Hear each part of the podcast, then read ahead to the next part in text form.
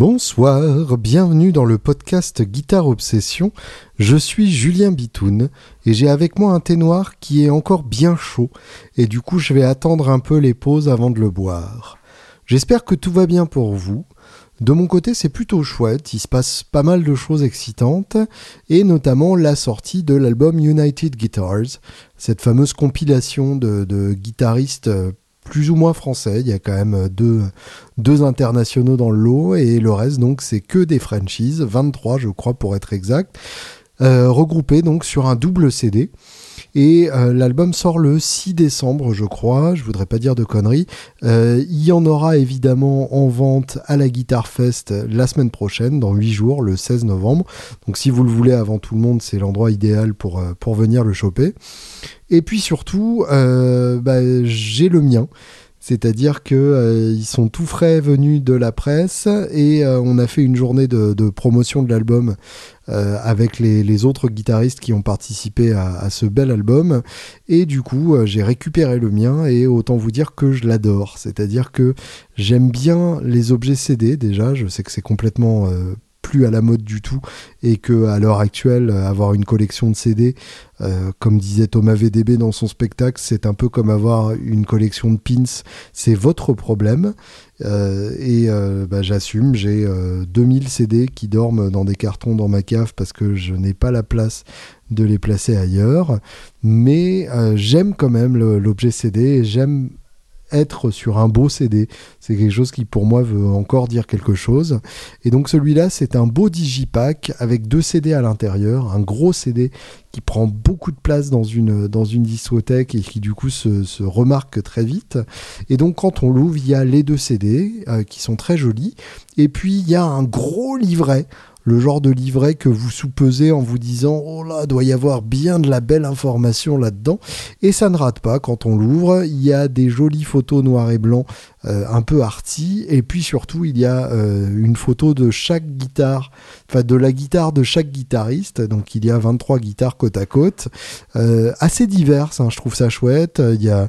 Il euh, y a de la gratte à Floyd Rose, il y a de la gratte plutôt vintage, il y a de la gratte chelou, enfin voilà, il y a, y a plein de choses jolies. Euh, moi, pour le coup, j'avais ramené mon Esquire, donc la, la Fender Custom Shop que j'ai depuis treize ans et euh, qui a pris tellement de pain que j'ai l'impression de l'avoir vraiment faite euh, à ma pogne et qu'on a vieilli ensemble. Bah oui, puisqu'il y a treize ans, j'étais plus jeune, nettement plus jeune, et que maintenant, je suis plus vieux, nettement plus vieux. Et puis donc dans ce livret, il y a une biographie d'une page de chaque musicien avec photos en noir et blanc, guitare en main.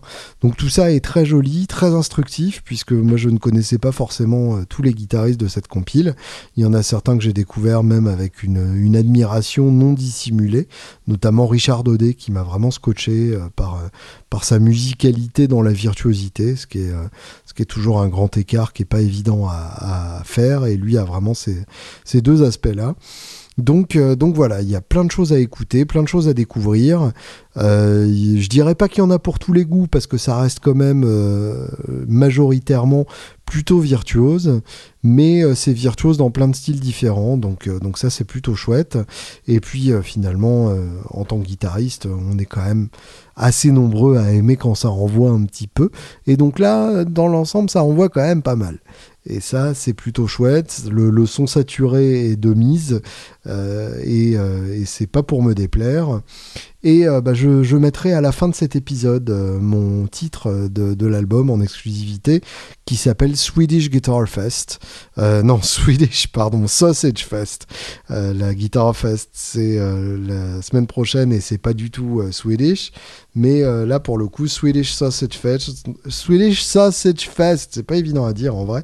C'est donc mon titre euh, qui, euh, qui est sur le deuxième C D de United Guitars. Et euh, donc, pour la journée promo, on a parlé à plusieurs journalistes, c'était vraiment intéressant. Il y avait évidemment l'indispensable Pierre Journel, fondateur et euh, dictateur à vie de la guitare chaîne, la chaîne guitare, pardon.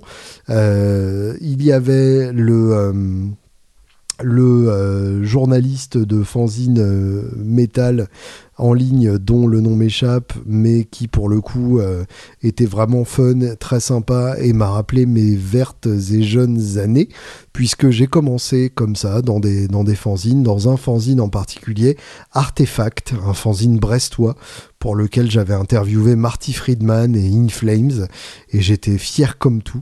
Euh, c'était il y a beaucoup trop longtemps pour que je calcule, mais j'avais, euh, j'avais dix-huit ans. Et, euh, et depuis ma province brestoise, euh, j'avais commencé à écrire euh, euh, des articles sur euh, ce que j'aimais. Et puis en arrivant à Paris, eh bien, j'allais euh, à l'Élysée-Montmartre, euh, à l'heure des balances. Je me faufilais, j'entrais par effraction évidemment, ce qui était tout à fait possible à l'époque, et j'allais demander aux musiciens: est-ce que ça vous dirait de faire une interview pour un magazine que personne ne lira et que j'écris avec grand plaisir? Et évidemment, leur réponse était souvent positive. Donc voilà, ça m'a, ça m'a rappelé euh, ces, ces belles expériences de ma jeunesse. Et puis il y avait une guitariste de Rolling Stone aussi, euh, qui m'a paru passionnante, puisque spécialiste des Beatles. Les gens qui sont spécialistes des Beatles me paraissent assez facilement passionnants. Et euh, spécialiste en particulier des Beatles dans le cadre de l'Amérique des droits civiques. Donc euh, pour le coup, un, un vrai angle que, que je ne maîtrise pas du tout et sur lequel je connais assez peu de choses. Donc euh, je vais voir si je peux l'avoir en, en interview pour ce podcast. Même si on s'éloigne un peu de la guitare, euh, ça ne nous fera pas de mal d'avoir un peu de, de culture historico-rock dans ce podcast. En tout cas, si ça vous intéresse, faites-moi signe. Et euh, quoi qu'il arrive, je vais essayer de faire que ça arrive. Pour le coup, euh, j'ai aussi interviewé Ludo à l'occasion de cette, cette journée presse, puisque euh, bah, je considère que ça mérite vraiment d'être, d'être mis en avant, et que Ludo a fait un travail de titan à, à l'occasion de cette compilation. Et du coup, euh, bah, j'ai, je me suis assis pendant une heure. On a fait une interview d'une heure vingt et une secondes. Donc pour vous dire à quel point c'est une heure pile. Et euh, je posterai ça euh, autour de la sortie de, de l'album, en espérant que ça vous intéresse autant que ça m'a intéressé de le faire. Mon album Big White Moon, pour le coup, est encore euh, en gestation. L'album de Julien Bitoun and the Angels, qui s'appellera donc Big White Moon. Je l'ai avoué à Pierre Journel lors de, de l'interview en question, donc je pense que maintenant je peux, je peux sortir le chat du sac. Et euh, on vient de terminer le, le master, donc le temps de le presser, je devrais avoir les premiers exemplaires euh, juste après le N A M, ou peut-être juste avant, si, euh, si on se débrouille euh, suffisamment bien. Euh, les gens qui ont participé au Kiss Kiss Bang Bang l'auront évidemment avant tous les autres, et euh, les gens qui ont participé au Kiss Kiss Bang Bang en entendront même des extraits euh, dans pas très longtemps, puisque si le master est fini, ça veut dire que je peux leur faire écouter, et que ça me fera très plaisir de, de leur faire écouter et, et de leur faire profiter de ça avant tout le monde. Je, je pense vraiment, et je me répète parce que je crois l'avoir déjà dit, que ça va être un très bel album. En tout cas, je, je pense pouvoir dire que c'est celui dont je suis le plus fier euh, à l'heure actuelle parmi tout ce que j'ai fait. Il y a beaucoup de guitares, mais pas beaucoup de solos. Euh, ils sont pas forcément, enfin, le, la virtuosité n'est pas forcément très en avant. On est plus dans, dans le songwriting et, et, et dans le, la composition de, de bonnes mélodies. Euh, mais les guitares sont au service de ça, et puis évidemment c'est moi, donc j'en ai quand même mis un peu partout, euh, et peut-être moins que d'habitude. Ce sera à vous de me dire si ça, si ça vous plaît ou pas. En tout cas, moi ça me plaît de le faire. Et nous avons fait un concert avec les, les Angels le week-end dernier à l'occasion d'une soirée d'Halloween pour des bikers. Donc autant vous dire que déjà dans la description, euh, ça fait rêver. Un local de bikers au fin fond du quatre-vingt-quinze, euh, juste à côté de, du, du, de l'aéroport euh, au nord de, de Paris. Je crois que c'est, euh, je crois que c'est Charles de Gaulle hein, qui est tout au nord. Après Daumont, après Guitar Village, enfin dans des contrées où normalement euh, personne n'ose s'aventurer la nuit. Et donc là, dans un local de bikers, euh, un truc où on fume à l'intérieur et euh, où euh, c'est euh, de la terre battue par terre. Allez, allez, enfin, j'exagère à peine. J'exagère à peine. En tout cas, ils fumaient à l'intérieur. Par terre, c'était euh, du, du ciment nu. Et du coup, euh, mon pédalboard était tellement poussiéreux quand je l'ai ressorti euh, jeudi pour la répète, hier donc, que euh, j'ai dû euh, le nettoyer longuement. Et on s'est vraiment éclaté comme des dingues. Euh, à l'origine, donc, il euh, y avait euh, un, un groupe de punk euh, qui était vraiment chouette en, en ouverture et qui nous a demandé donc, de, de jouer après eux, euh, de faire leur première partie après eux en quelque sorte, puisque c'était eux les, les invités d'origine. Et donc, euh, on est arrivé et on a fait euh, quasiment l'intégralité, non, euh, l'intégralité tout court, de l'album Big White Moon. Euh, pour un public qui n'était pas forcément euh, très, euh, très réceptif dans, dans son intégralité, c'est-à-dire que euh, les bikers euh, espéraient du Motorhead, euh, espéraient du, du A C D C. Alors, on a été sympa, on leur a fait un A C D C, on leur a fait Born to be Wild, parce qu'on n'est quand même pas des snobs, mais euh, on a quand même fait notre album en intégralité, et j'ai eu ce, ce sentiment euh, assez, assez éclatant, euh, non pas d'antagonisme total, mais de on fait ça, si ça vous plaît pas, c'est pas très grave, et si ça vous plaît, c'est carrément génial. Donc il y en a certains à qui ça a vraiment beaucoup plu, et il euh, y en a d'autres qui, au moment des morceaux les plus lents, euh, sont sortis pissés, j'allais dire sortis fumés, mais euh, pour le coup, ils, ils fumaient de toute façon à l'intérieur, donc sont sortis tout court.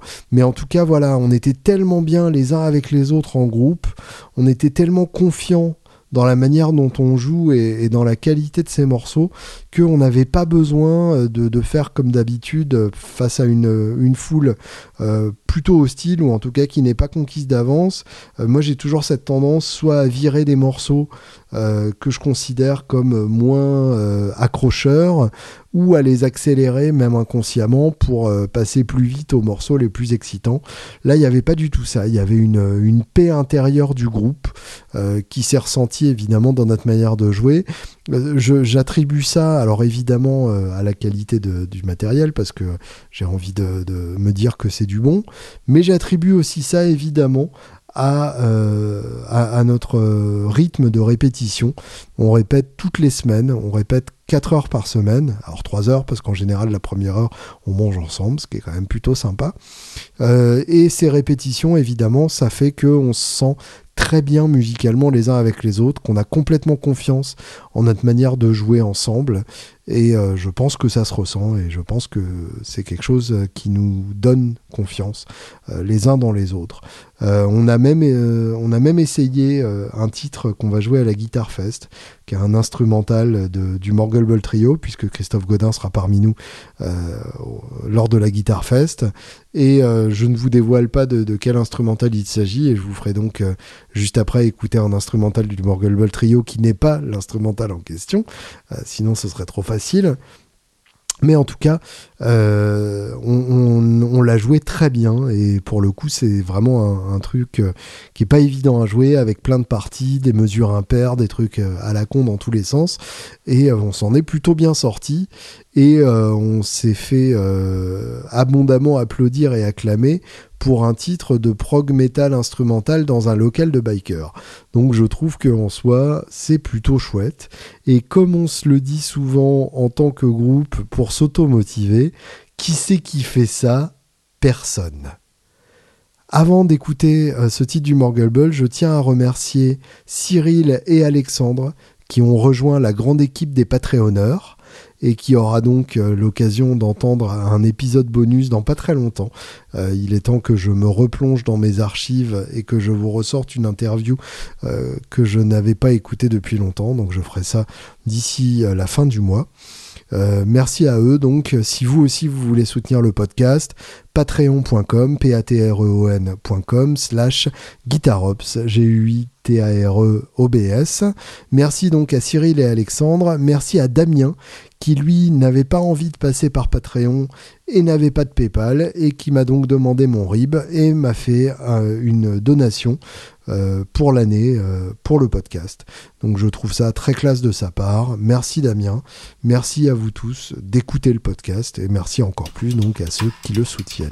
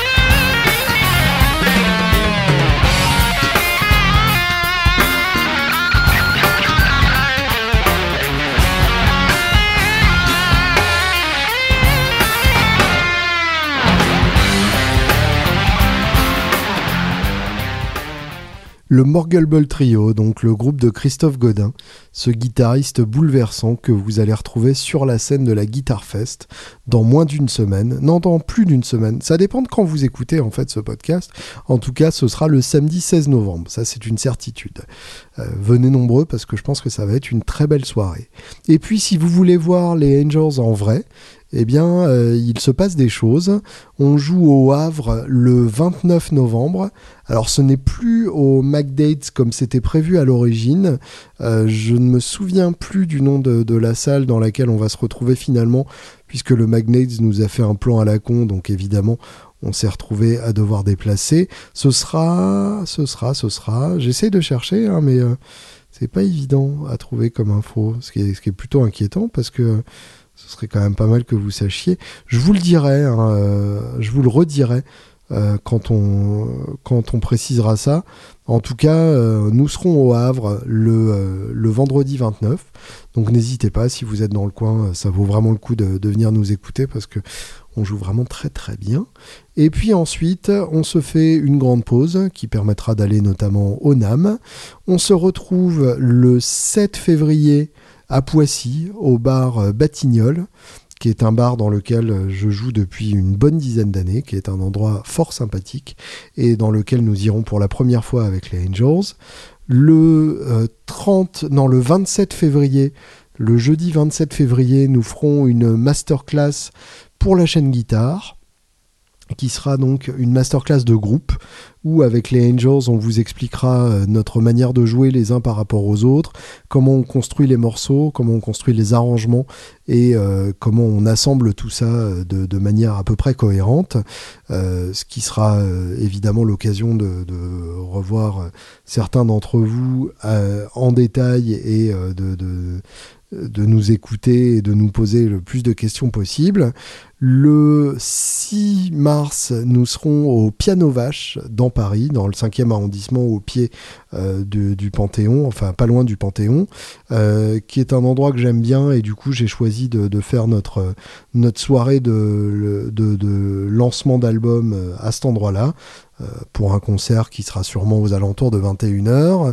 Et le lendemain, le samedi sept, nous serons à Fontainebleau au Harlem Studio, euh, un, un ensemble de studios de répète avec euh, bar et concert, donc euh, un endroit fort, euh, fort accueillant dans lequel donc, on jouera deux sets et il euh, y aura une jam après, donc n'hésitez pas, euh, ça promet d'être une très belle soirée. Deux semaines plus tard, le samedi vingt et un, on sera dans le coin de Lille, à Seclin, plus exactement, dans une euh, salle qui s'appelle La Scène, qui s'appelait anciennement le Croque-Note et dans lequel j'avais joué avec Jemeric à deux reprises. Et c'était vraiment un tellement bon souvenir que j'ai décidé euh, de revenir là-bas avec les Angels. Et une semaine plus tard, le vingt-huit mars, on sera à Caen, euh, dans une salle qui s'appelle l'Orient Express. Donc, euh, que vous soyez à Paris, dans le Nord ou en Normandie ou au Havre, eh bien, vous allez avoir l'occasion d'écouter les Angels d'en face. Et je vous envie parce que c'est vraiment une belle expérience. Moi, j'aimerais bien... Euh, oui, je sais, je suis en train de, de partir en grand délire mégalomane, mais j'aimerais bien pouvoir m'asseoir et, et écouter les Angels dans un bar un soir en sirotant une, un Diabolo grenadine. Quoi de neuf euh, dans le monde de la musique et euh, du matos? Alors niveau euh, matos, eh bien euh, plutôt euh, des choses qui confirment ce qu'on pense de chaque marque, c'est-à-dire que chacun fait ce qu'on attend de lui. Euh, Fender sort la série American Ultra. Alors ne vous excitez pas, c'est juste une énième version des Elite ou des Deluxe euh, qui ont eu euh, à peu près euh, Euh, tous ces noms-là pendant, euh, pendant leur, euh, leur euh, existence. Donc la série euh, modernisée euh, des, des American Standard, donc les American Standard, mais avec toutes les petites améliorations qui font que ce sont des guitares plus modernes. Les micro noiseless, que moi personnellement je n'ai jamais aimé. Euh, les, euh, les configurations avec humbucker au chevalet, le split sur les, les contrôles, le vibrato euh, vissé en deux points plutôt qu'en six sur la Strat pour avoir une meilleure tenue d'accord, euh, un, une Jazzmaster pour le coup dans la série, ce qui à ma connaissance n'était pas le cas avant, et du coup bah, la Jazzmaster, pour la rendre plus facile d'utilisation, ils lui ont mis euh, un chevalet de Mustang, ce qui est la modif qu'on fait à peu près tous au moment où on reçoit une nouvelle Jazzmaster. Et puis euh, un chevalet type badass sur euh, les deux basses, sur la, la précision et la jazz bass. Voilà, c'est sympa, on peut pas dire pour autant que ce soit vraiment euh, une grande nouveauté. Des nouvelles couleurs plutôt, euh, plutôt rigolotes, certaines tellement laides qu'elles en sont plutôt euh, excitantes, euh, genre le cobra, le cobra blue, Euh, ou surtout un espèce de gris euh, qui doit s'appeler ouais, le Mocha Burst, je crois que c'est ça, je ne sais plus, en tout cas un, un gris un peu, euh, un peu genre vomi de licorne, euh, qui est plutôt sympa. Gibson, quant à lui, euh, continue de, de, d'exploiter son héritage avec la Alvin Lee E S trois cent trente-cinq soixante-neuf Festival. Euh, donc évidemment c'est la trois cent trente-cinq de Woodstock avec tous les stickers, mais vu qu'ils n'ont pas eu les droits euh, d'utiliser le nom Woodstock, ils l'appellent soixante-neuf Festival. Autant vous dire que c'est à la limite du pitoyable. Et puis euh, la Iridium de Strymon, qui arrive donc euh, longtemps après la bataille, puisque euh, il y a déjà le Universal Audio Aux et puis surtout tous les produits de Two Notes. Donc vous l'aurez deviné, c'est un simulateur de haut-parleur et euh, un simulateur de, de, d'espace de, de, autour du haut-parleur. Euh, donc à la fois le haut-parleur et la réponse du haut-parleur. Euh, en gros, un truc à mettre à la fin de votre pedalboard qui euh, vous dispense d'amener un ampli euh, au concert, ce qui sous-entend évidemment, euh, et ça je l'ai dit à chaque fois, de faire complètement confiance au système de sono sur lequel vous allez vous brancher, donc autant vous dire que je suis pas prêt, et puis qui évidemment, comme toujours chez Strymon, est absolument hors de prix. Je crois que là on doit être euh, encore une fois à trois cent cinquante balles euh, pour une pédale euh, avec des, des simulations de haut-parleurs. Euh, je me demande si même celle-là n'est pas encore un cran au-dessus, donc, euh, donc autant vous dire que je ne suis pas dans la clientèle type de ce genre de pédale. Euh, évidemment Strymon c'est toujours bien fait, c'est toujours excitant, le marketing autour est toujours euh, ultra, euh, ultra attirant. Donc voilà, mais c'est pas pour moi. En termes d'album, on a un nouveau Neil Young et Crazy Horse. Alors ça, c'est toujours une, une chouette nouvelle. Euh, le précédent euh, doit dater euh, le, de, d'il y a une petite dizaine d'années. Le précédent, donc, qui s'appelait Psychedelic Pill, euh, pour lequel euh, ils avaient tourné. D'ailleurs, ils avaient fait un concert fabuleux euh, à Bercy avec, euh, avec les Lobos en première partie. Donc ça, j'en ai encore un souvenir plus qu'ému. Et donc l'album en question s'appelle Colorado, et euh, si j'ai bien compris le principe, l'album a été enregistré donc dans le Colorado. Jusqu'ici, il euh, n'y a pas vraiment de surprise. En hauteur, c'est-à-dire que le Colorado est un état où il y a des endroits très hauts en altitude, et euh, visiblement donc euh, le groupe a enregistré quasiment H vingt-quatre avec des, des ballons d'oxygène pour euh, continuer de respirer normalement, puisque avec l'altitude ils se sont pas bien euh, habitués. Et euh, bah c'est euh, c'est un album qui est absolument magnifique, euh, moins jam que euh, que Psychedelic Pill, qui si je me souviens bien comptait genre quatre titres d'un quart d'heure. Là il y a un seul titre vraiment long qui est She Showed Me Love, mais qui est très beau aussi, euh, mais le reste est plus euh, plus orienté sur les chansons, moins orienté sur le jam, euh, ce qui est peut-être un peu dommage, parce que euh, on aime quand, quand Neil Young jam avec Crazy Horse, c'est des moments d'abandon absolu qui sont, qui sont précieux euh, autant qu'ils sont rares, mais en même temps c'est toujours, euh, c'est toujours chouette de le voir jouer avec ce groupe qui est clairement le meilleur groupe qu'il n'ait jamais eu et qu'il n'aura jamais, puisque c'est le groupe le plus proche de, de la couleur musicale idéale de Neil Young. Euh, malgré sa, sa grande productivité, il sort euh, un à deux albums par an, c'est toujours les albums avec Crazy Horse qui sont les, les plus intéressants, à mon humble avis en tout cas. Et là euh, vraiment on a des, des belles compos servies par un groupe qui les comprend mieux que personne, et un final sublime sur un titre qui s'appelle I Do, qui est vraiment euh, qui prouve que Neil Young a encore des choses à dire à ce stade de sa carrière, ce qui est quand même aussi, euh, aussi beau qu'inespéré.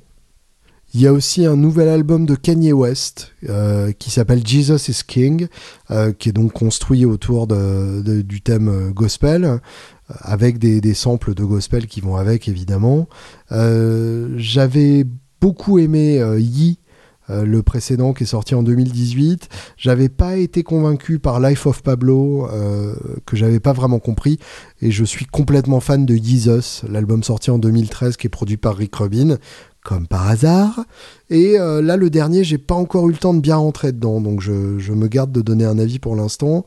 Euh, je l'ai trouvé chouette, mais peut-être pas aussi fou que, que j'aime euh, mon Kanye West, parce que j'aime mon Kanye West fou, c'est comme ça qu'il est à son meilleur. Wilco a sorti un nouvel album aussi, euh, un album qui s'appelle Ode to Joy, euh, que je n'ai pas vraiment compris. Euh, ça s'appelle L'hymne à la joie, euh, et c'est pas franchement enthousiasmant. Euh, déjà le précédent Schmilko, euh, j'avais pas bien, euh, j'avais pas bien vu l'idée. Autant Star Wars, qui date de deux mille quinze, je l'avais trouvé vraiment excellent. Euh, The Whole Love, sorti en deux mille onze, était vraiment sublime. Donc voilà, euh, deux bons, deux moins bons. Peut-être que le prochain sera excellent. Peut-être aussi que Jeff Tweedy, donc le chanteur-guitariste de Wilco, euh, a envie de se concentrer sur son projet solo et, et de, d'être un peu en pilote automatique avec Wilco. Ou bien tout simplement, j'ai pas compris et, et tant pis pour moi. Euh, j'écoute aussi euh, beaucoup le, le dernier Vampire Weekend Vampire Weekend qui est un groupe de, de New York euh, euh, très influencé par la musique africaine, mais qui du coup mélange euh, musique africaine avec euh, pop indie, avec plein d'autres couleurs très différentes, très variées, euh, et toujours Toujours à propos. On retrouve de la surf music, on retrouve des guitares pleines de réverb. Euh, c'est, c'est vraiment c'est, c'est une musique que je trouve extrêmement intéressante et euh, sur laquelle euh, les, les guitaristes feraient bien de, de se pencher. Alors vous penchez pas trop fort parce qu'il se trouve qu'ils passent au Zénith le jour de la Guitar Fest, donc je suis un peu dégoûté parce que je pourrais pas y aller. Je pense pas que nos publics soient suffisamment euh, proches pour que ça, ça dissuade les gens d'aller à la Guitar Fest, mais en tout cas, moi, ça fait que je pourrais pas y aller, ce qui est un peu dommage. Euh, l'album s'appelle Father of the Bride, et euh, vous connaissez très probablement le single euh, Harmony Hall, qui est un, un chef-d'œuvre absolu, qui est, qui est vraiment sublime, entièrement construit autour de, de trois accords, euh, mais qui pourtant euh, est, est, est fabuleux. C'est, c'est une merveille de songwriting. Euh, vous connaissez très probablement aussi le single This Life, qui a servi euh, pour une pub quelconque, euh, on s'en fout, mais vous l'avez donc entendu comme ça. Il y a plein de très belles surprises dans cet album. Euh, Hold You Now et euh, Married in a Gold Rush, qui sonnent vraiment euh, euh, typique, euh, typique country.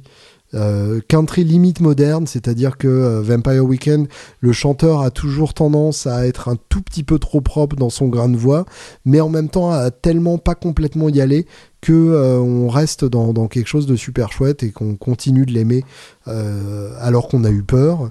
Et puis donc euh, un titre que je vous ferai écouter euh, dans, dans quelques secondes ou dans quelques minutes, parce que j'ai encore un autre truc à vous raconter musicalement, euh, qui s'appelle Bambina, et qui évidemment euh, pue le Mexique, mais qui mélange plein d'influences différentes. Là, j'ai justement des guitares surf et plein d'autres couleurs qui se mélangent avec, euh, avec une grâce assez inespérée, puisque les mélanges en musique, ça peut souvent être euh, un, un patchwork sans grande cohérence. Euh, là, tout a de la cohérence, et c'est ça qui est, qui est vraiment chouette.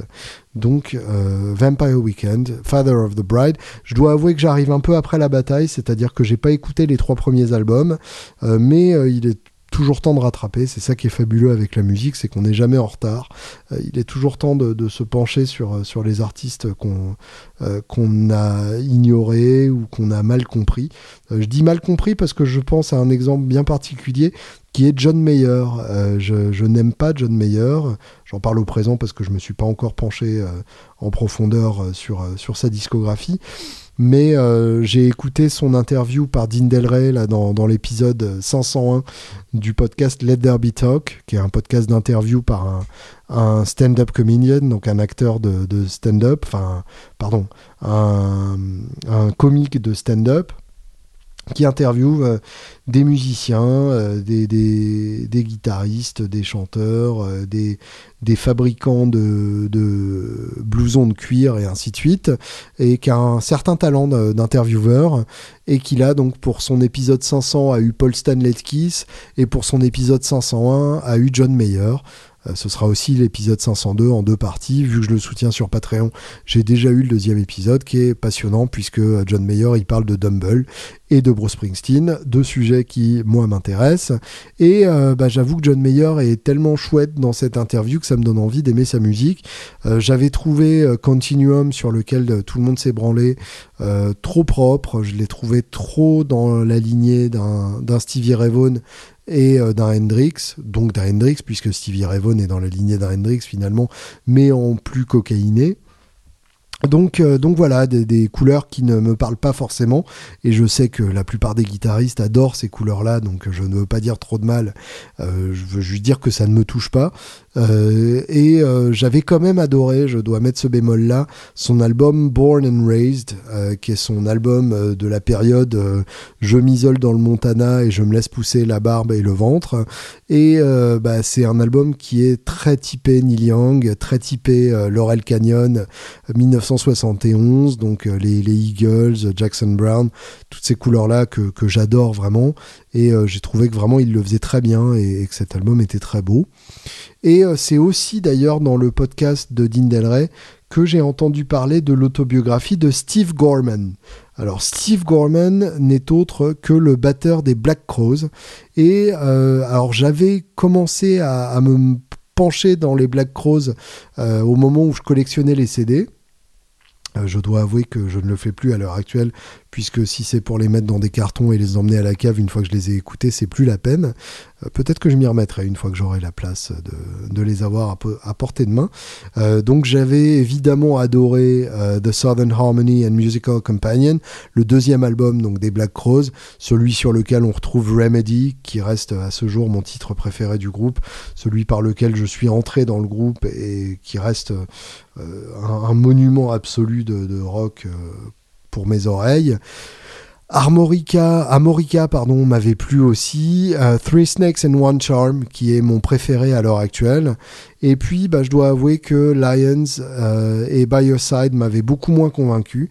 Euh, j'ai envie de redonner une chance à By Your Side, et puis surtout bah, j'ai, euh, j'ai découvert euh, j'ai, j'ai décidé d'acheter cette euh, autobiographie donc, de Steve Gorman, le batteur du groupe, pour en savoir plus sur le groupe, et puis parce que ça avait l'air assez passionnant.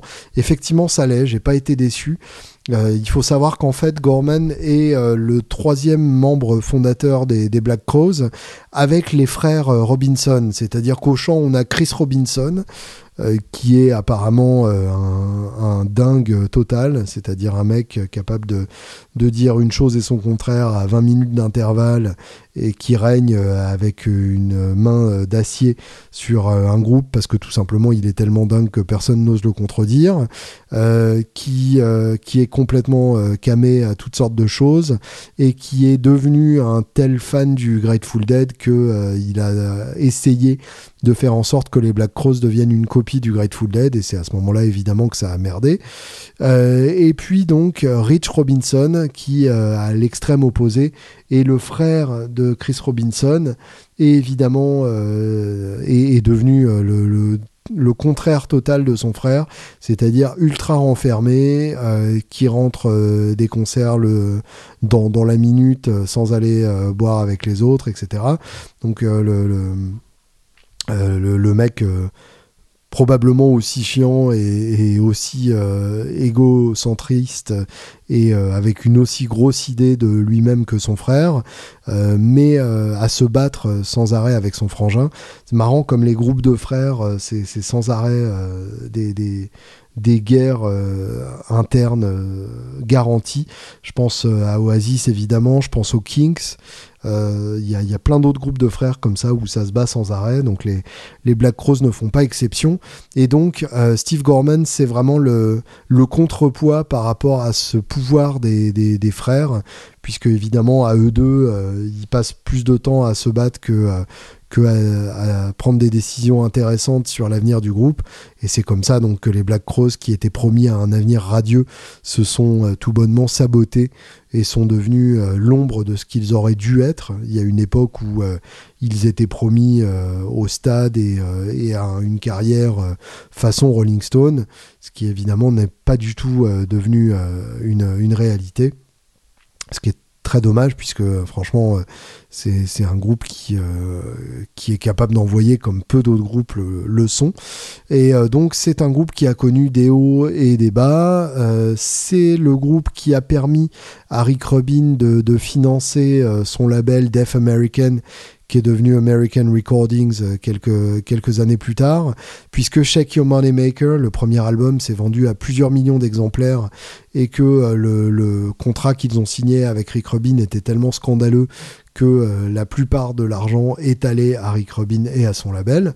Ce qui me permet aussi de voir Rick Rubin dans une lumière un peu moins flatteuse que, que celle que j'ai d'habitude.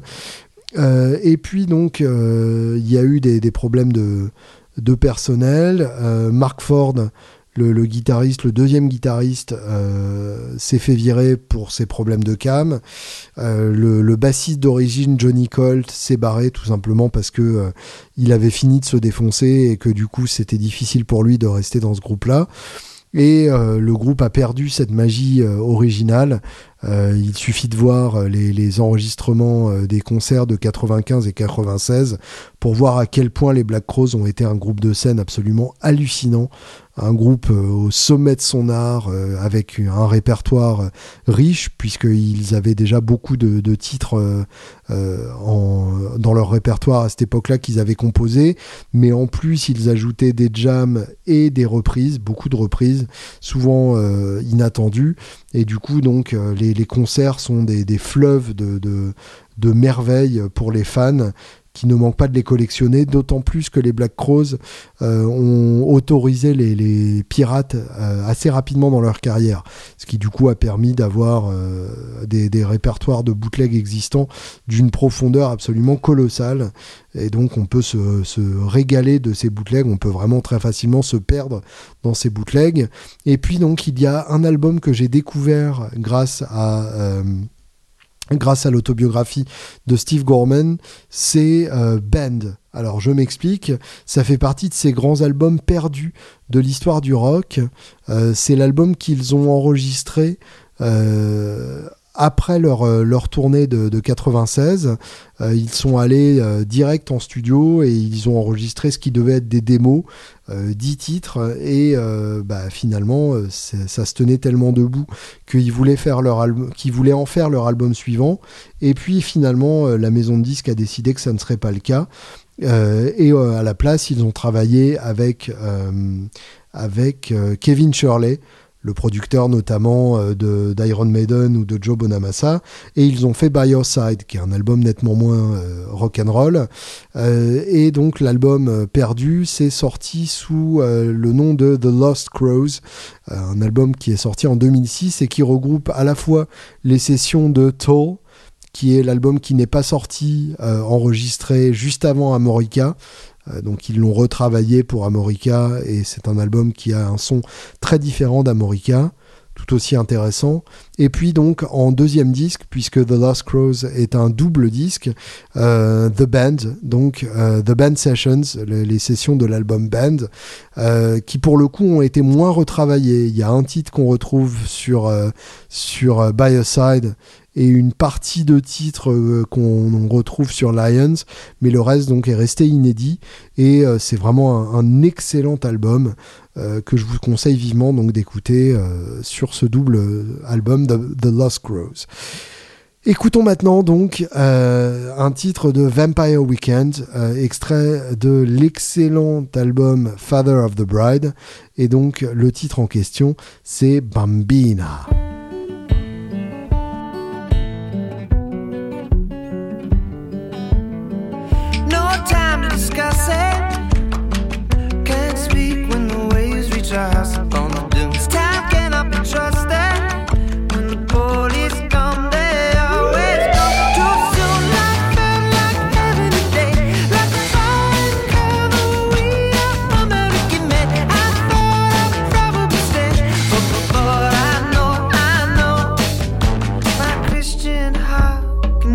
stand the thundering arena. I see you when the violence ends for Na Cha Cha Bambina. No signs from justice, no signs but the flames that are filling up the room. Fight and be trusted when the engines come.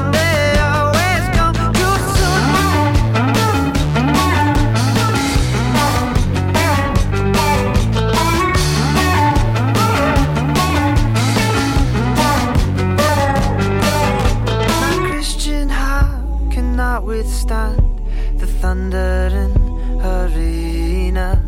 I see you when the violence ends for Na Cha Cha Bambina.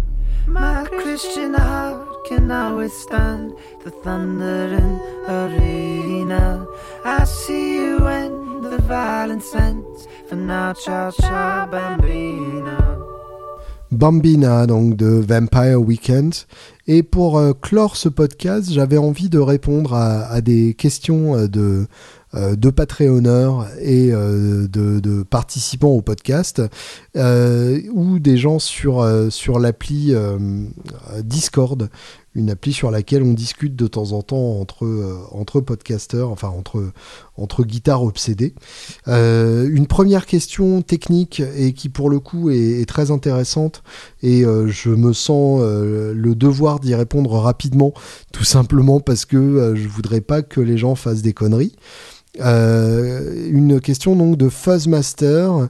Comment ça se passe exactement pour jouer sur plusieurs têtes comme Mike, euh, en l'occurrence donc Matt Pike, euh, le guitariste de Sleep, dont je parlais dans, euh, dans l'avant-dernier épisode, l'épisode cent dix-neuf. Euh, est-ce qu'il branche la sortie H P du premier ampli de la première tête dans l'input du deuxième ampli? Alors non, surtout pas, surtout pas, ne fais pas ça, lâche ce jack tout de suite ou ce câble H P tout de suite, quel que soit le truc que tu as prévu d'utiliser pour cette monstruosité, ça n'est pas une bonne idée. Euh, il faut savoir donc qu'une tête à lampe a euh, une impédance de sortie, euh, ce qui veut dire qu'elle a besoin de voir la résistance d'un haut-parleur en sortie de euh, sa sortie haut-parleur. Quand vous branchez donc euh, une tête sur un haut-parleur, euh, il se passe un phénomène de résistance entre la tête et euh, le baffle, et euh, la tête est heureuse parce qu'elle voit le baffle en sortie, d'où le besoin d'une loadbox quand vous branchez votre ampli à un simulateur de haut-parleur comme le Torpedo de Two Notes ou euh, le, euh, le Aux de Universal Audio. Euh, c'est-à-dire que quand vous branchez votre tête à un simulateur de haut-parleur, il faut d'abord ce qu'on appelle une loadbox pour faire croire à votre tête d'ampli qu'elle est branchée à euh, un baffle normal. Si vous branchez directement votre sortie haut-parleur soit sur euh, un simulateur de H P sans loadbox, comme par exemple euh, la, la Iridium de, de Strymon euh, ou un plugin, euh, ou si vous le branchez euh, à, à un casque ou une connerie comme ça, eh bien euh, vous avez de gros risques de griller votre tête d'ampli, puisque euh, le transformateur de sortie va, euh, euh, va galérer par rapport à la résistance qu'il n'a pas du baffle, et euh, ça risque tout simplement de griller le transformateur de sortie, qui est quelque chose de très cher à remplacer. Donc je préfère vous prévenir dès maintenant, ne le faites pas. C'est aussi dangereux que de jouer sur une tête de, d'ampli qui n'est branchée à rien. Euh, ça, ne le faites jamais non plus. Vérifiez toujours que votre tête d'ampli est branchée à un baffle avant de l'allumer, et en plus forte raison avant de vous brancher et de jouer. C'est, euh, c'est un gros risque de griller votre ampli, ce qui est quand même très dommage. Donc, euh, pour revenir à la question d'origine, comment ça se passe exactement pour jouer sur plusieurs têtes comme Mike Pike de Sleep, ou comme beaucoup, beaucoup de guitaristes? Eh bien, c'est simple. Pour ça, il faut euh, ce qu'on appelle un splitter, euh, quelque chose qui permet de, de, de séparer votre signal en plusieurs signaux. Alors, vous pouvez le faire à l'arrache avec euh, une pédale qui a plusieurs sorties. Je pense par exemple bêtement à un accordeur Boss. Euh, l'accordeur Boss, vous l'aurez remarqué, a une sortie mute et une sortie euh, euh, toujours euh, enclenchée, c'est-à-dire une sortie qui euh, n'a plus de signal quand vous vous accordez, ce qui permet de s'accorder en silence, c'est la sortie normale, et une sortie en dessous qui reste euh, avec du signal même pendant que vous vous accordez, ce qui du coup euh, permet d'avoir euh, même votre son, euh, ce qui du coup permet d'avoir votre accordeur enclenché en permanence et de pouvoir jouer en même temps. Euh, c'est deux approches différentes. En tout cas, une chose est, est certaine, c'est que vous pouvez brancher un ampli dans chacune de ces sorties-là. Et, euh, et vous aurez tout simplement deux amplis en même temps. Si vous voulez faire ça plus proprement, vous pouvez vous sortir sur deux sorties d'une pédale stéréo. Donc soit un reverb, soit une delay, soit une modulation quelconque en stéréo. Et dans ce cas-là, vous profiterez de la stéréo sur deux amplis. Euh, soit donc avec les répétitions d'un delay qui passe d'un côté à l'autre, soit avec une reverb en dry wet, c'est-à-dire avec une reverb qui ne sort que sur une des deux sorties, et donc avec un ampli qui sera affecté par la reverb et l'autre pas, ce qui permet de garder une certaine définition sur un ampli euh, et qui ne sera pas gâché par l'autre. Et euh, par exemple sur un trémolo, ça peut être votre signal qui passe d'un côté à l'autre de la panoramique, ce qui est toujours assez, assez saisissant, euh, ce qui marche aussi avec une Leslie ou un vibrato. Par rapport à ça, il y a encore une autre solution qui est donc une pédale dédiée, Euh, un splitter euh, qu'on, qui, qu'on appelle souvent une A B box, euh, donc une petite boîte qui littéralement permet de passer d'un ampli A à un ampli B. Donc c'est une boîte avec une sortie qu'on appelle A, une autre sortie qu'on appelle B. On branche un ampli sur chacune de ces sorties et vous alternez entre les deux amplis avec un foot switch, ou bien vous avez euh, la possibilité de sortir sur les deux amplis à la fois, ce qu'on appelle la sortie Y, c'est-à-dire que Euh, on a une A B box qui permet d'alterner bêtement entre les deux amplis, et on a ce qu'on appelle une A B Y box qui permet soit d'alterner entre les deux amplis, soit d'avoir les deux amplis à la fois, ce qui généralement se fait par l'intermédiaire de deux foot switch. Personnellement, moi j'utilise euh, un splitter de chez Radial euh, qui a fait un petit euh, splitter dont je vous cherche le nom là en direct en même temps que je vous en parle. Radial, de manière générale, c'est euh, une marque qui est absolument excellente pour tout ce qui ne fait pas de bruit, c'est-à-dire vraiment euh, dès que vous avez besoin de brancher un truc sur un autre truc et que c'est pas prévu pour, il y a forcément un truc que Radial a fait dans, dans cet esprit-là. Euh, ils font notamment des racks pour brancher huit guitares sur un ampli, euh, huit baffles sur une même tête d'ampli, enfin vraiment des trucs euh, extrêmement bien faits. Et donc... Euh, splitters, switchers, peut-être que c'est là-dedans. Ah, voilà, là par exemple je vois un, une espèce d'usine à gaz incroyable. Euh, Switchbone, voilà, c'est ça. Là c'est la V deux euh, avec un boost en plus. Moi j'ai la version la plus simple. Euh, est-ce que je vais la trouver en direct ? Là je, je sens que je vais tellement galérer que je vais pas la trouver. Mais ça doit être, euh, ça doit être effectivement euh, la, la Switchbone, mais en version plus petite. Et c'est vraiment... Euh, ah non, voilà, c'est la Big Shot. Big Shot A B Y, pardon euh, pour, euh, pour la galère de l'avoir trouvée. Big Shot A B Y euh, Tonebone Radial, qui est donc une petite pédale avec deux foot switch, euh, un foot switch pour passer de A à B et un deuxième foot switch pour avoir les deux amplis à la fois. Donc ça, en studio, je m'en sers vraiment tout le temps puisque j'aime bien enregistrer avec deux amplis en même temps. Et on a trois petits switches en même temps euh, qui permettent euh, d'isoler euh, de, du circuit électrique pour éviter la ronflette, euh, d'inverser la phase Euh, de, de, d'un des deux amplis pour éviter les, les inversions de phase entre les deux amplis, ce qui est toujours une très bonne idée, et puis, euh, et puis un troisième switch dont je ne sais pas ce qu'il fait pour être tout à fait honnête, donc, euh, donc on s'en fout. Euh, de temps en temps je le switch et si ça sonne mieux je le garde comme ça. En tout cas voilà, c'est comme ça qu'on fait, et surtout pas donc en, en branchant une tête d'ampli en sortie d'une tête euh, d'une, d'une sortie H P d'une autre tête. Ça c'est le, le meilleur moyen de, de, de, d'avoir une connerie. Une question de Damien, qui est donc euh, parmi les, les nouveaux euh, participants euh, financiers au podcast, donc c'est sympa, euh, qui dit donc « Je profite donc de ma légitimité toute nouvelle euh, que me donne mon récent statut de contributeur pour solliciter tes lumières via deux questions. Je vais donc répondre aux deux questions. On peut lire dans divers magazines et autres blogs que le millésime deux mille dix-neuf des Gibson Les Paul marque le retour à une bonne qualité de fabrication et de finition qui faisait défaut ces dernières années et qui avait laissé le champ libre à de nombreuses marques sur ce segment du marché, Tokai, Maybach, Bacchus. Est-ce que tu as pu tester ces nouveaux modèles et euh, qu'est-ce que tu penses de la réalité de ce renouveau annoncé ? Alors, c'est une euh, question qui appelle une réponse un peu plus compliquée que oui, c'est de la balle, non, c'est tout pourri. Alors déjà, euh, c'est dangereux de sous-entendre que euh, les, les Gibson du passé étaient pourris. Euh, c'est largement faux. C'est-à-dire que euh, même dans, dans les années qu'on considère comme les années noires de Gibson, euh, et d'ailleurs vous remarquerez que selon le, l'interlocuteur à qui vous vous adressez, euh, qui, se, qui s'autoproclame connaisseur et qui ne l'est pas forcément toujours, euh, ces années euh, sombres changent selon l'interlocuteur. Ce qui est déjà le premier signe qu'il n'y euh, a pas forcément de... de réalité objective et tangible derrière tout ça.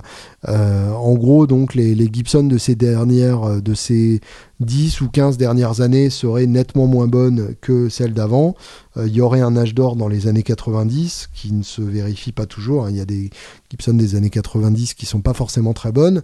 Euh, évidemment, donc, il euh, y a des problèmes de... Euh, Il y a eu en tout cas des problèmes de contrôle qualité chez Gibson, euh, des guitares qui n'étaient pas forcément très bien finies, qui ont été vendues euh, comme, euh, comme des, des Les Paul de chez Gibson euh, et qui n'étaient pas dignes de cette appellation-là. Évidemment, euh, c'est quelque chose qu'on a beaucoup vu dans les quinze dernières années. Pour autant, euh, toutes les Les Paul des, des quinze dernières années n'étaient pas mauvaises, loin de là. J'en ai essayé qui étaient vraiment excellentes. Et pas uniquement du Custom Shop, hein, des séries américaines normales, des très bonnes S G aussi, euh, des, des très bonnes Firebird. Donc, euh, donc voilà, il ne faut pas systématiquement dénigrer le, le travail de Gibson euh, sur, sur les, les quinze dernières années. Il faisait n'importe quoi en termes de marketing, ça c'est acquis. Il continue de le faire d'ailleurs, on l'a vu avec le, le problème des euh, Play Authentic ou euh, les, les, les procès qu'ils ont perdus justement euh, euh, sur la pérennité de la forme de la, de la Firebird et de la Flying V. Euh, ils se sont plantés là-dessus et c'est, et c'est bien légitime. Euh, donc c'est pas parce qu'ils faisaient n'importe quoi en marketing ou en termes de, de vérification, définition, que les guitares ne sonnaient pas et n'étaient pas des bonnes guitares. Euh, ce qui est vrai aussi, c'est qu'ils ont fait n'importe quoi en termes de distribution, en obligeant les magasins à, à prendre des stocks complètement délirants que du coup ils ne pouvaient pas stocker, euh, qu'ils ne coup, pardon, ils ne pouvaient pas euh, vendre et écouler en temps et en heure, et que du coup ils se retrouvaient obligés de, de brader au moment où la, la Comment dire, la collection suivante arrivait, puisque Gibson faisait des collections année après année. Il y a eu les Gibson deux mille seize, les Gibson deux mille dix-sept et ainsi de suite, avec des variations euh, très légères et qui ne justifiaient pas forcément euh, de sortir une, une collection nouvelle à chaque année. Donc ça, c'est les conneries qu'ils ont faites. Les guitares en elles-mêmes avaient beau être euh, chères, pas faciles à trouver et pas forcément très bien finies, ce ne sont pas forcément des mauvaises guitares. Encore une fois, je, je tiens à, à accentuer ça. Alors, ceci dit, je n'ai pas testé euh, les modèles deux mille dix-neuf. Très honnêtement, ça ne m'intéresse pas plus que ça. Je pense qu'il y a suffisamment à faire sur le marché de l'occasion pour ne pas avoir besoin de nouvelles Gibson euh, et, et que de toute façon, euh, Gibson ferait mieux de, euh, de, de réduire euh, tellement sa production que ça deviendrait euh, quelque chose de pas viable pour les investisseurs et que du coup, ça deviendrait une autre, euh, un autre type de boîte. Euh, je crois savoir qu'ils ont quand même drastiquement euh, réduit leur production, tout simplement face euh, au manque de, de points de vente pour les écouler. Euh, donc ça, c'est une première bonne nouvelle. Après, euh, avoir les grattes en main et les trouver chouettes, euh, c'est encore autre chose. Elles sont toujours pas faciles à trouver. Donc ça veut dire qu'il faut vraiment chercher activement le magasin où elles seront disponibles pour pouvoir mettre la main dessus. Euh, sachant que moi, les magasins que je fréquente sont surtout des magasins qui, euh, qui sont euh, spécialisés dans l'occasion. Euh, concrètement, les, les magasins que je vais voir le plus souvent, ce sont euh, Guitar Village à Daumont, euh, bass and guitar euh, dans, dans le quartier de, de La Chapelle, dans, dans le nord de Paris, et le showroom de, de Guitars Addicts, Georges Eman, euh, à Chemin Vert. Euh, donc euh, autant de, de points de vente dans lesquels on ne trouvera pas de Gibson neuve. Euh, et après j'ai vu euh, parmi les pubs euh, que Facebook m'a mis The, puisque Facebook sait que je ne parle que de guitare et que du coup euh, il peut me mettre ses pubs et que je serai dans, dans, la, dans le public type. Euh, j'ai vu passer des, des éditions limitées ou des, des guitares euh, de, de Gibson deux mille dix-neuf euh, parfaitement excitantes, des guitares qui euh, manquaient au catalogue et qui sont vraiment très chouettes, genre des S G spéciales mais qui ont vraiment une gueule de S G spécial vintage, donc qui n'obligent pas les gens à à s'adresser au custom shop pour avoir ces modèles-là qui sont censés être démocratiques et qui là du coup le redeviennent, à plus forte raison dans des couleurs comme le Pen, le Pelham Blue que j'adore. Donc euh, voilà des, des éditions limitées plutôt chouettes. Euh, je dis édition limitée par réflexe hein, d'ailleurs, si ça se trouve c'est sûrement pas limité, mais en tout cas des, des, des guitares un peu, euh, un peu plus rares et, euh, et excitantes que ce que Gibson faisait jusque là. Et puis j'ai même vu passer des, des Firebird un, donc des Firebird à un micro, qui sont des grattes que j'adore euh, complètement, à pas très cher et faites aux États-Unis. Donc euh, de, de là à savoir si elles sont bonnes, faudrait les tester pour ça, et euh, je, je ne l'ai pas fait. Et euh, je n'ai pas de toute façon euh, besoin d'une nouvelle guitare euh, au point de, de, d'aller les tester. Mais, euh, mais voilà, des, des guitares euh, qui a priori sont plutôt euh, très excitantes. Euh, le, le, l'idée de, d'un manquement de Gibson qui aurait laissé le champ libre à de nombreuses autres marques sur ce segment du marché, euh, là pour le coup c'est quelque chose qui ne date pas d'hier, c'est-à-dire que Gibson merdait déjà dans les années soixante-dix, que ça a laissé le, le champ libre à Ibanez et au Gibson Vintage. C'est, c'est de cette époque-là que ça date. Donc effectivement, euh, il y en a d'autres plus récemment. Euh, il y a eu Ibanez, mais il y a eu plein d'autres marques japonaises. Euh, Damien, tu cites Tokai, tu cites Bacchus, qui est une évolution de, de, de ces marques japonaises qui font euh, du Gibson euh, comme Gibson, mais sans le prix de Gibson, et mieux que Gibson pour les années soixante-dix, même s'ils se sont repris euh, entre-temps. Hein, les, euh, les, les Gibson de deux mille quinze euh, ou deux mille dix sont quand même largement supérieurs à ce qu'ils faisaient dans les années soixante-dix, faut pas déconner. Euh, ou pire dans les années quatre-vingts. Euh, donc Maybach, pour le coup, c'est un nouvel arrivant euh, qui, fabriquait des, des, qui fabrique des copies de Gibson en, en Europe de l'Est euh, et qui sont, euh, qui sont extrêmement bien faites. Moi, je, j'ai beaucoup aimé ce que j'ai testé euh, et, et ça, pour le coup, c'est des grattes que, que j'aime bien, et en plus, ils font des S G Junior, donc euh, ça suffit à les, à, à les avoir euh, à mon affection. Euh, deuxième question de Damien. J'ai pu visiter le magasin Vintage Japan Guitar tenu par Cyril à Ceris, donc à Ceris, hein, c'est la, la ville, c'est pas Cyril à Ceris comme ce serait son, son nom de famille, spécialisé dans les guitares et basses japonaises vintage. Alors attention au terme de vintage, euh, on va y revenir. J'avais trouvé que ces guitares avaient vraiment du charme et proposaient des sensations de jeu intéressantes. Le tarif légèrement inférieur à mille euros les rend accessibles au commun des mortels, contrairement au vintage U S. J'ai encore les souvenirs moites d'une Bernie euh, Les Paul R L G soixante-quinze G R, toujours très sexy les références euh, japonaises, qui revient régulièrement hanter mes nuits. Est-ce que tu connais ce magasin et qu'est-ce que tu penses de ces guitares ? Euh, à très vite sur les internets ou en live à Clichy. Bah oui, à Clichy, donc dans une semaine. Euh, alors, le terme de vintage, euh, faut faire attention, vintage veut dire millésime. Millésime, ça veut donc dire qu'une année précise est meilleure qu'une autre. C'est un terme dérivé du vin. Dans le dans l'œnologie, vous le savez sans doute, il y a des années qui sont reconnues comme étant de loin les meilleures années de certains vins et d'autres années qu'il faut éviter. Pour les guitares, c'était la même chose. Euh, une, une Les Paul de soixante-huit, c'est une très bonne Les Paul. Une Les Paul de soixante-douze, c'est probablement une moins bonne Les Paul. D'où le terme de vintage, euh, qui désigne donc à l'origine des années bien précises.